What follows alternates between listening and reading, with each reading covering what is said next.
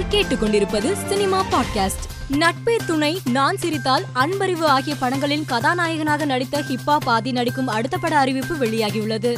மரகத நாணயம் படத்தை இயக்கிய ஏ ஆர் கே சரவண் இயக்கும் படத்தில் ஆதி நடிக்க உள்ளார். தமிழ் திரையுலகில் முன்னணி இயக்குநராக வலம் வரும் ஏ ஆர் முருகதாஸ் தயாரித்துள்ள ஆயிரத்தி தொள்ளாயிரத்தி நாற்பத்தி ஏழு ஆகஸ்ட் பதினாறு படத்தின் ஃபர்ஸ்ட் லுக் போஸ்டரை சிவகார்த்திகேயன் வெளியிட்டுள்ளார். தமிழ் சினிமாவின் முன்னணி இசையமைப்பாளரான ஜி வி பிரகாஷ் தங்கர் பச்சான் இயக்கும் அடுத்த படத்தில் இசையமைப்பாளராக இணைந்துள்ளார். Run Sundara Travels Winner Thirumalai உள்ளிட்ட பல படங்களில் நடித்த காமெடி நடிகர் போண்டாமணி இதய கோளாறு காரணமாக மருத்துவமனையில் அனுமதிக்கப்பட்டுள்ளார். விஜய் நடிப்பில் வெளியான தெரி மெர்சல் மற்றும் பிகில் படங்களை இயக்கிய அட்லியின் பதிவு வைரலாகி வருகிறது.